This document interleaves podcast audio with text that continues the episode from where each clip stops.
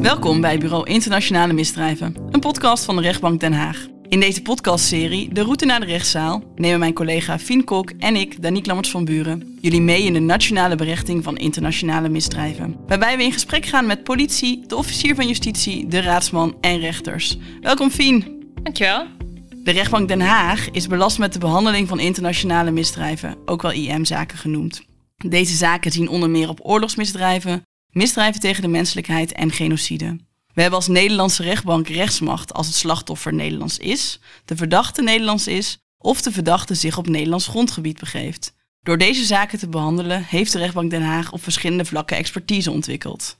We hebben binnen de rechtbank Den Haag een cluster van rechters en juridisch medewerkers die deze zaken behandelen. Het Bureau Internationale Misdrijven, ook wel het BIM, verzamelt en deelt kennis binnen de rechtspraak op het gebied van deze misdrijven. Het BIM biedt rechtspraak expertise op het gebied van internationaal strafrecht, internationaal humanitair recht en op het gebied van het horen van getraumatiseerde getuigen. Zo verzamelen we informatie over de berechting van internationale misdrijven op nationaal en internationaal niveau, maar ook over de werking van bijvoorbeeld het geheugen en trauma. Veel van onze zaken die we behandelen zien op ernstige feiten die gepleegd zijn in een ander land. Om deze zaken zo goed mogelijk te behandelen, hebben we samen met een traumapsycholoog een getuigenprotocol ontwikkeld voor het horen van getraumatiseerde getuigen. Ook wordt in de meeste IM-zaken een cultureel antropoloog benoemd, om voorafgaand aan de getuigenverhoren ons ook zo goed mogelijk voor te bereiden op de culturele verschillen.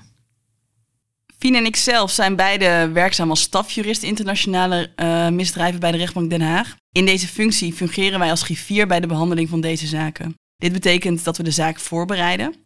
Gedurende de zitting zijn we verantwoordelijk voor het opmaken van het procesverbaal van de zitting, oftewel het verslag wat er gedurende de zitting is gezegd en is gebeurd. En na een zitting nemen we als griffier deel aan de beraadslaging, zoeken we juridische vraagstukken nader uit en schrijven we de eerste conceptversie van het vonnis. Daarnaast maken we deel uit van het Bureau Internationale Misdrijven. Gedurende deze podcast vragen wij onze gasten waarom ze hebben gekozen voor dit rechtsgebied. Of wat ze het meest heeft verrast in het werk uh, in internationale misdrijven. En laten we bij onszelf beginnen. Wat is er zo bijzonder aan dit rechtsgebied? Voor wat betreft wat mij het meest verrast heeft, moet ik gelijk uh, denken aan een van de eerste zaken waar ik aan werkte. Uh, we hebben beide eerst een aantal jaar voor de rechtercommissaris gewerkt als griffier. En daar zijn we dus ook griffier geweest bij de getuigenverhoren in deze zaken.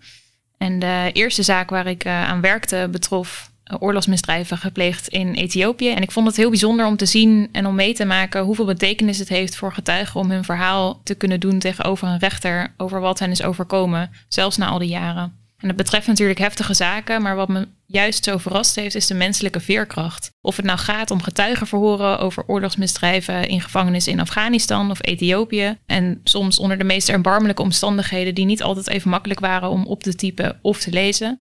Uh, dat er altijd getuigen zijn die verklaren over kameraadschap, momenten van verlichting door een mooi gedicht, een lied dat gezongen wordt of medegevangenen die elkaar onderwijzen. En dat maakt blijvend indruk hoe mensen in de meest uh, donkere tijden eigenlijk nog licht kunnen vinden. Ja, heel herkenbaar.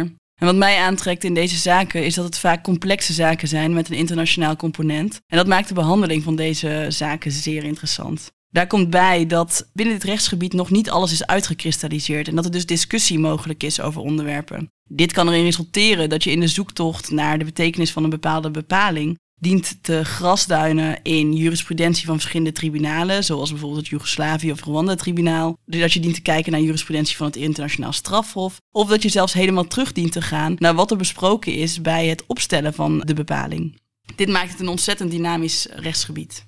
Wat sommige mensen misschien niet weten, is dat internationale misdrijven niet alleen berecht worden door het internationaal strafhof, het ICC, maar ook op nationaal niveau berecht worden. In deze serie nemen we jullie mee in de nationale berechting van internationale misdrijven. En de serie heet De Route naar de Rechtszaal. Gedurende de vijf afleveringen van deze serie zullen we de gang volgen die deze zaken afleggen. Van het moment dat iemand wordt aangemerkt als verdachte van een internationaal misdrijf tot het vonnis. Onze gasten zullen hun rol bij de behandeling van dit soort zaken toelichten. Ook zullen zij jullie vertellen wat dit soort zaken zo bijzonder maakt en waarom zij ervoor hebben gekozen om zich te richten op dit soort zaken. In de eerste aflevering staat het team Internationale Misdrijven van de Politie Centraal. We gaan in gesprek met Vincent Sillissen, teamleider van dit team. En we bespreken met hem de start van een onderzoek. Graag tot dan.